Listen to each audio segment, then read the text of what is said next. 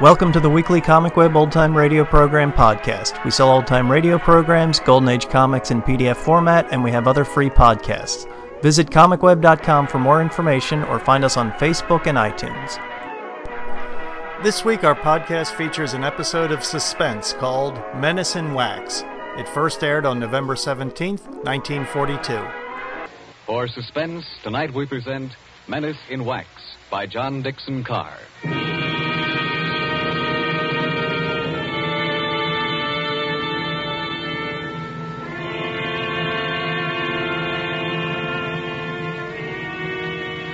During the French Revolution of 1793, a Swiss girl copied in wax the severed heads of those who had just been guillotined. She married a Frenchman named Tussaud and came to London, and she founded Madame Tussaud's Waxworks.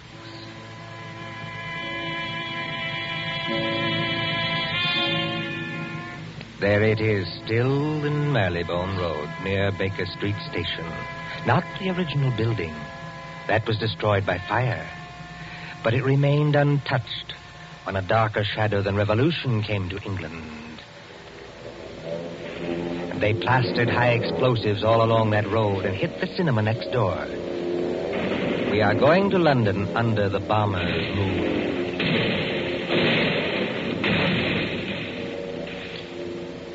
Late one night in March of 1941, a young man hurried up to the great glass doors of Madame Tussaud's. Hey, open up here. Isn't there a night watchman around this place? There is, Governor, and I'm in. Now, what do you want at this hour of the night? My name is Rogers. I'm from the Daily Record. Oh, If you'll let me get inside, I'll show you my press card.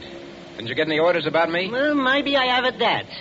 Oh, you're the bloke who wants to see the Chamber of Horrors. That's right. All right, you may as well come in. My paper got a tip there's something funny going on around here. Something funny going on here? Eh, That's a good one. The rain's not very heavy tonight, is it? No, they're going over. You ain't heard where, Governor. We got a teletype flash that there was the Midlands. Lord Lummy, and I've got a sister in Birmingham. Oh, why can't she come and stop in a nice, safe place like London? There's the Regent's Park guns opening up again. Makes your teeth rattle and shakes the hats off the dummies' heads. You know, this chamber of ours is getting to be popular tonight. You mean there's been somebody here before me? Yes, A woman? that's right, Governor. About five feet two inches tall, very pretty. If you like 'em, brunette and big eyed and a phony French accent. No, Governor, no. This was only an old lady that lost her handbag. Oh, thank the Lord for that anyway. Now then, what is going on around here? Well, I don't know, Governor. You'll have to ask Pearson about that. Who's Pearson? Oh, he's the bloke that's the watchman down there. He's old and he imagines things. He phoned your piper. have you got an electric torch? Yes. Then go straight on through the marble hall and down the stairs on your left. And don't speak to the policeman 'cause he's wax. yes, that's the way, Governor. That's the way to the Chamber of Horrors. Thank you.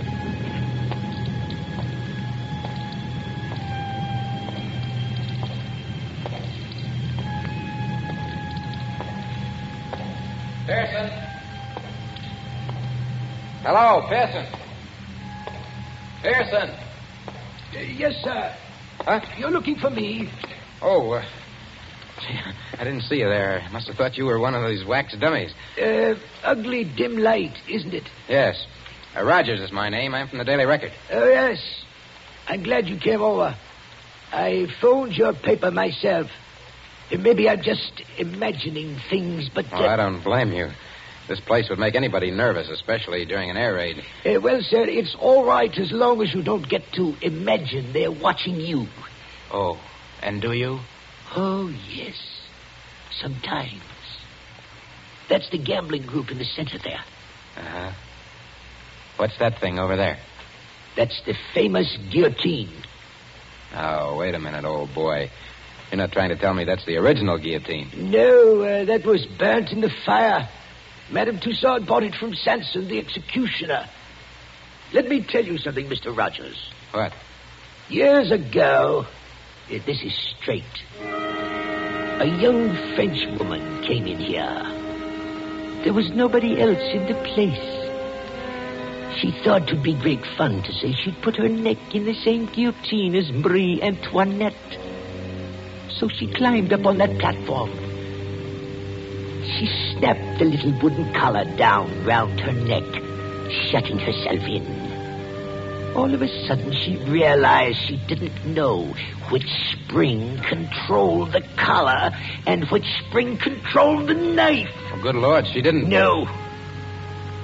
But they say she went crazy. They say she screamed and screamed. What's that?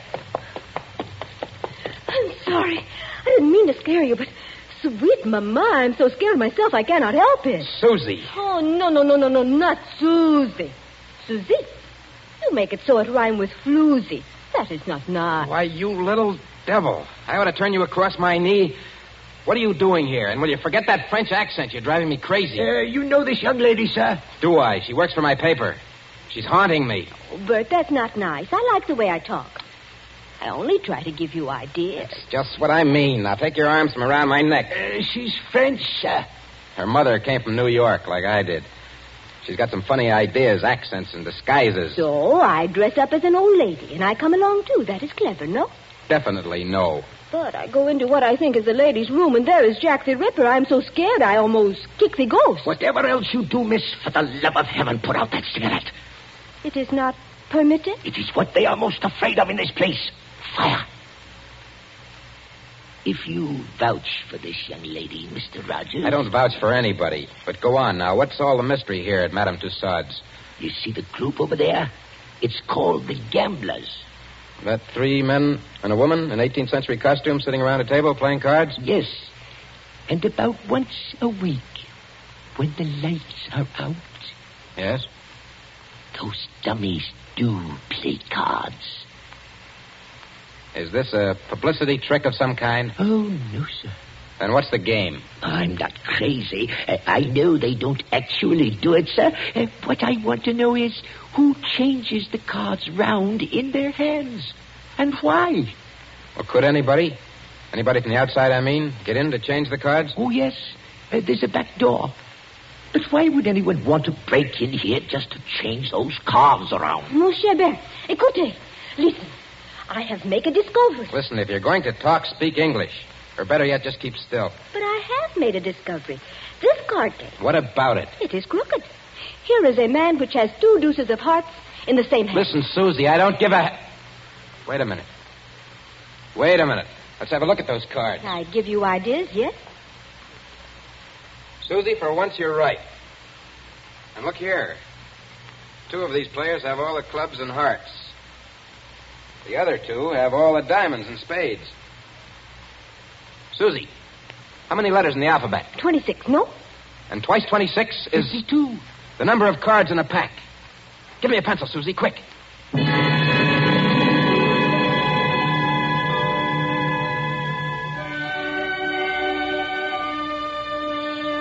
The War Office, Whitehall.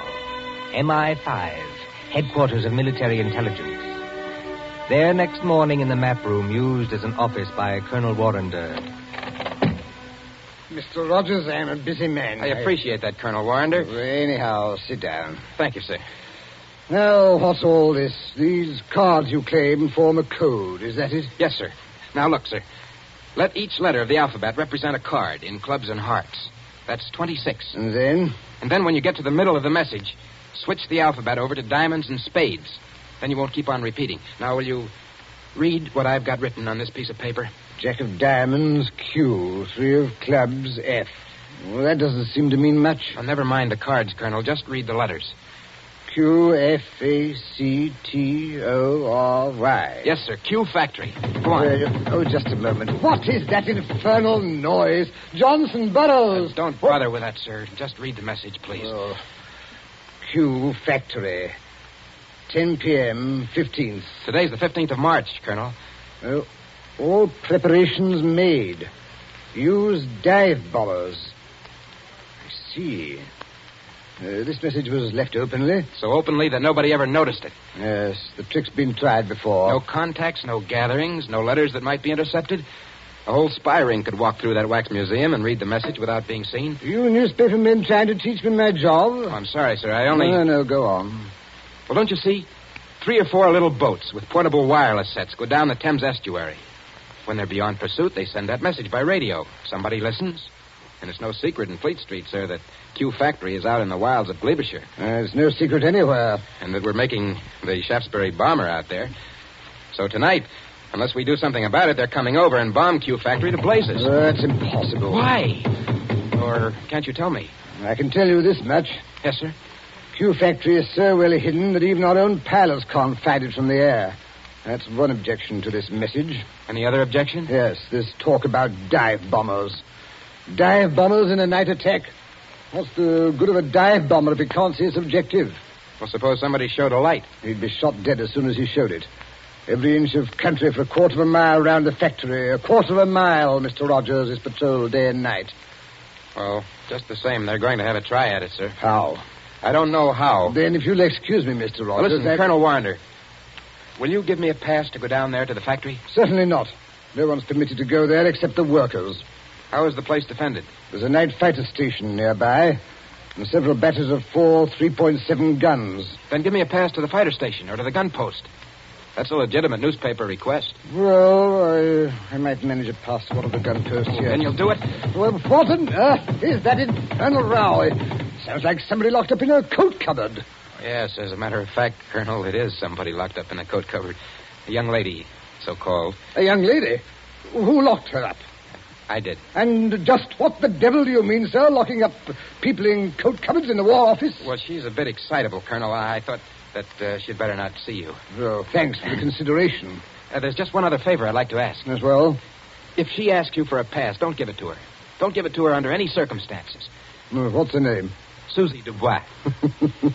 You're rather too late for that, young man. Uh, the Public Relations Office granted her a pass two hours ago. What? Oh.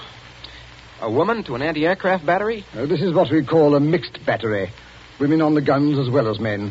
She said it would make a good human interest story for the press. I, I must say, I agree with her. Uh, uh, well, one moment, Mr. Rogers, before you go. Yes, sir. That gun post is fully two miles from the factory. You can go there, but if you take one step further, you'll be shot on sight by our guards. I warn you. I'll be careful, Colonel. I'll be careful.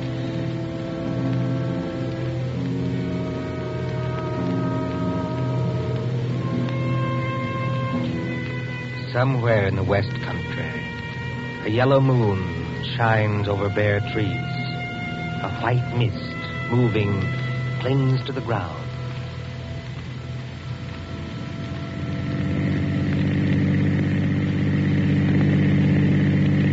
Susie, are you sure we're on the right road? Ah. Monsieur, they have taken away all the signposts in case there is an invasion. I know that. But I follow the map. The map cannot be wrong. We've been driving for hours. Must be. Yes, it is nearly half past nine. Half an hour to go. Trees, trees, and still more trees. Look, there's a break in the trees ahead.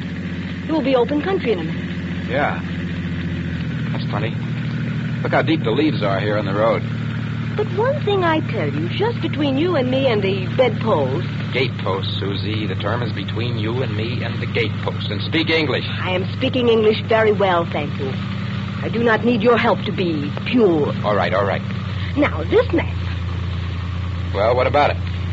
it say we should go through a lot of villages. Mitford, Archidine, and Saffronville. I have not seen any villages. Did you say Mitford? Oui, monsieur. Susie, let me have a look at that map. Come on, come on, hand it over. But what is wrong? It is a perfectly good map. Yes, Susie. It's a fine map. It's an excellent map. Only it's a map of the wrong county. I have made a mistake? No? I don't even believe you can read. This is a map of Barsetshire. We should be somewhere in Glebeshire. Now, where in the devil are we? With the entrance to some kind of clearing with leaves on Oh, it. What was that?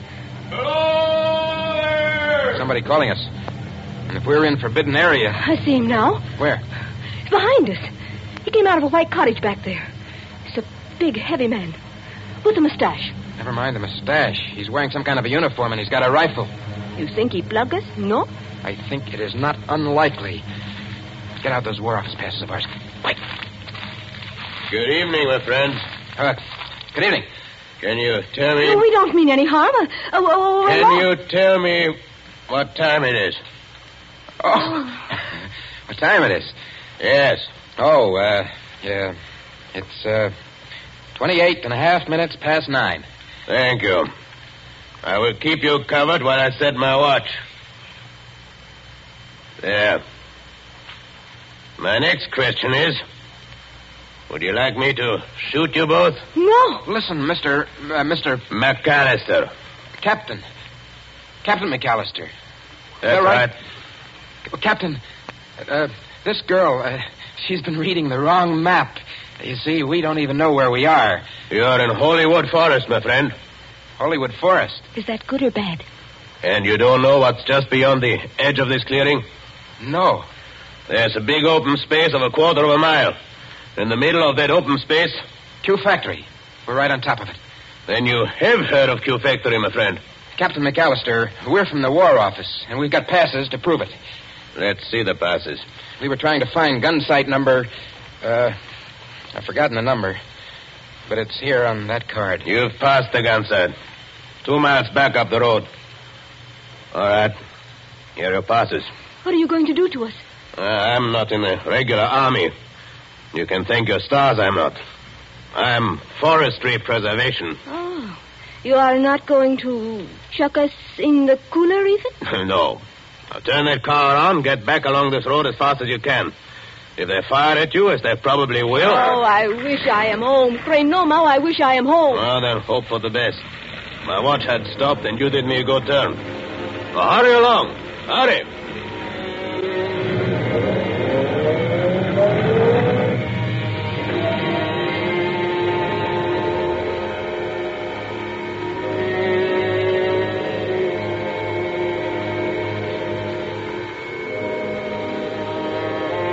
The gun sight of heavy Ack-Ack battery.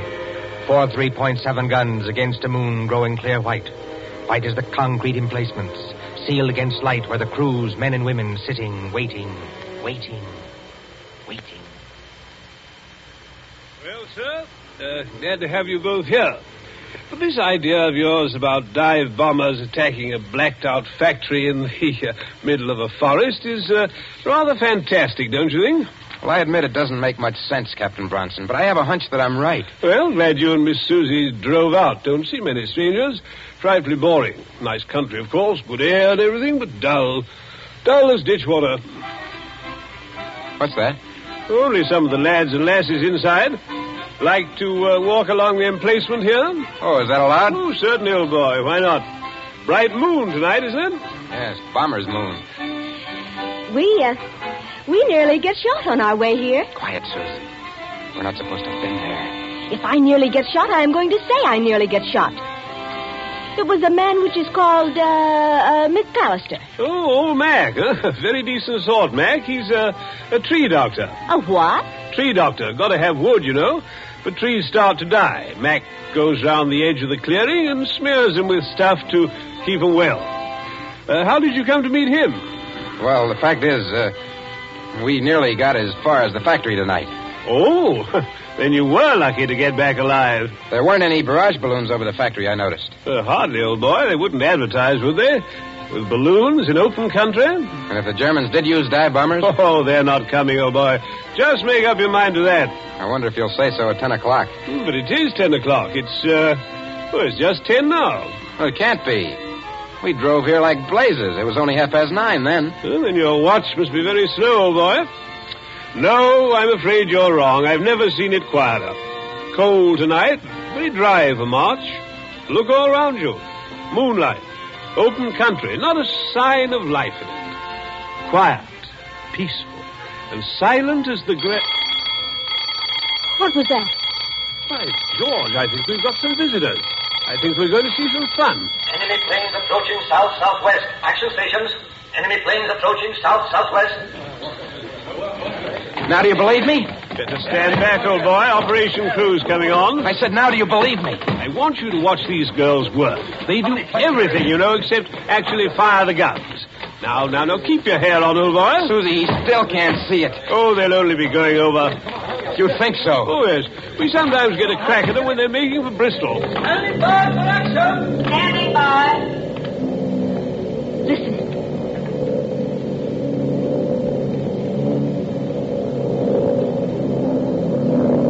I have heard that noise a thousand times, but every time I hear it, I get sick. Hmm. They're flying ruddy low, you know. Just what I was thinking.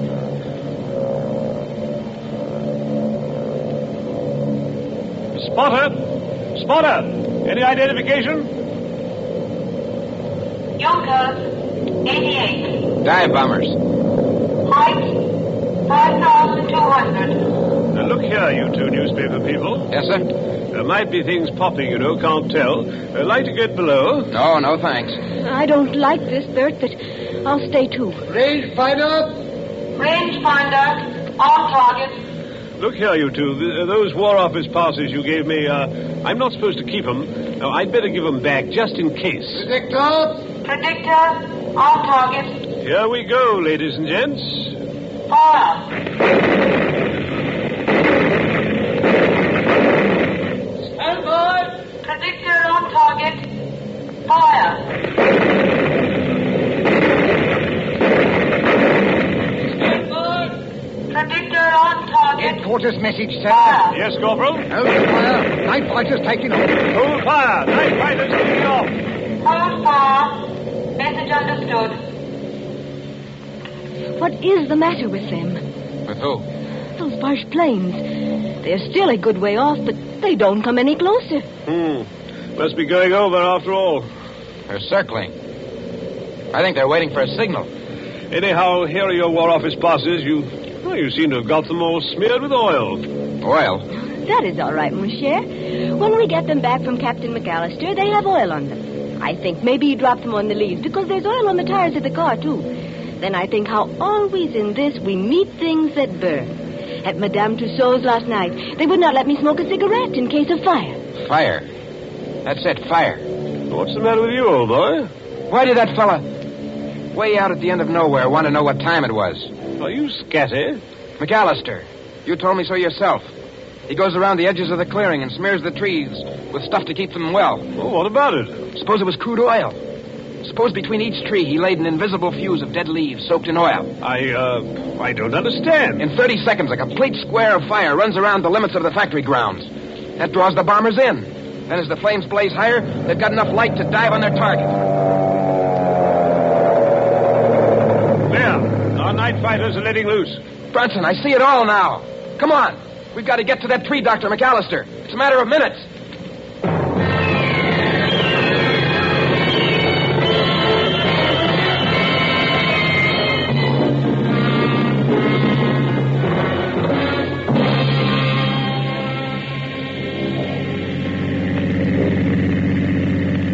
Susie, is Branson following in the car behind us? Yes, he's following, and men with rifles. We've got to get to McAllister's cottage. This McAllister. I'll bet you ten to one the real McAllister's either dead or tied up in that cottage. The fellow we saw was an imposter. Look out, Susie. Keep your head down. Oh, those fighters.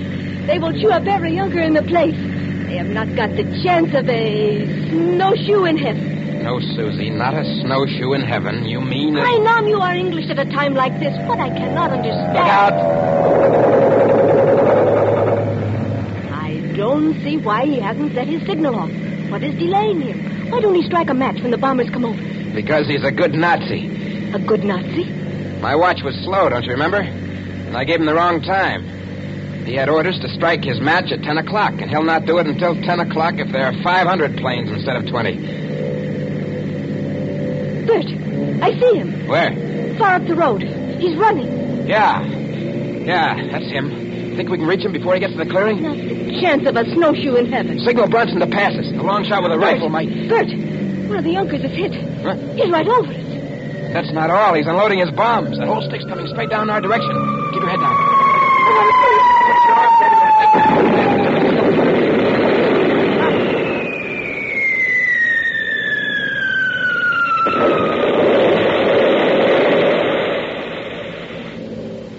Are you all right?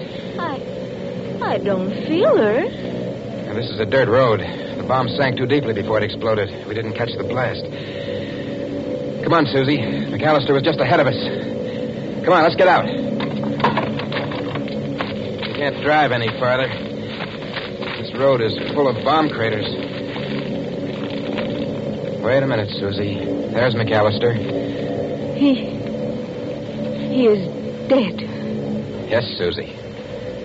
Killed by a Nazi bomb. Look, on the ground. What are those two white cards? Oh. Hmm. They're all smeared with oil. It must have fallen out of McAllister's pocket just before he got hit. Let's see. Huh. what do you know? What are the cards, Bert? Two tickets for Madame Tussaud's Waxworks.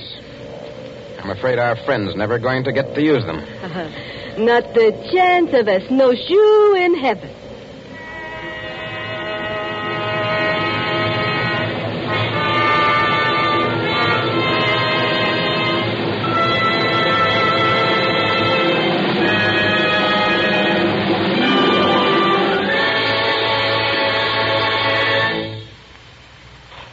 And so ends Menace in Wax. Tonight's story of suspense. Columbia presents these stories of mystery and intrigue and dangerous adventure for your relaxation and enjoyment.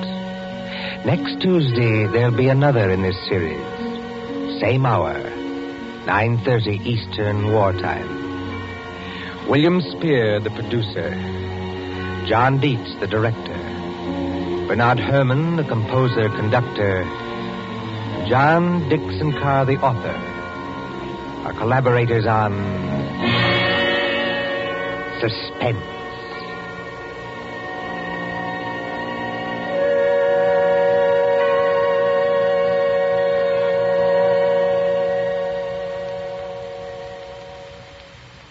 Here is a message of vital importance to every person who drives an automobile in America. There is wide misunderstanding about gasoline and rubber, and the government wants the following facts brought to everyone's attention. Actually, there is no scarcity of gasoline except in some parts of the East. But nowhere in the country is there enough rubber for military and civilian use. Starting two weeks from today, December 1st, mileage rationing goes into effect. This means that no car owner anywhere in the United States will be able to buy gasoline without a mileage rationing book. The purpose is to conserve the rubber we have by eliminating all unnecessary driving. When we think of the tremendous distances our mechanized army is traveling in North Africa and the long road to victory that still lies ahead, this extra effort on our part is slight indeed. Remember, everybody is going to have mileage rationing, so why not be prepared? The best way each of us can save rubber is by sharing our car with others. Let one car do the work for two or three. So why not arrange with the neighbors tonight and start sharing the car tomorrow? It's the one real important contribution that every automobile driver can make. Don't be a lone rider. Share your car and do your share for victory. This is the Columbia Broadcasting System. Both aptly named and critically acclaimed, Suspense Theater held radio audiences enthralled from 1942 to 1962. Throughout its run, Suspense generally adhered to a format of thrillers and occasionally horror and science fiction tales in which ordinary people found themselves in extraordinary circumstances. The drama centered around their efforts to extricate themselves from these circumstances. Many of its consistently high quality episodes are still considered classics of the golden age of radio, including Alfred Hitchcock's The Lodger, H.P. Lovecraft's The Dunwich Horror, and Orson Welles' The Hitchhiker.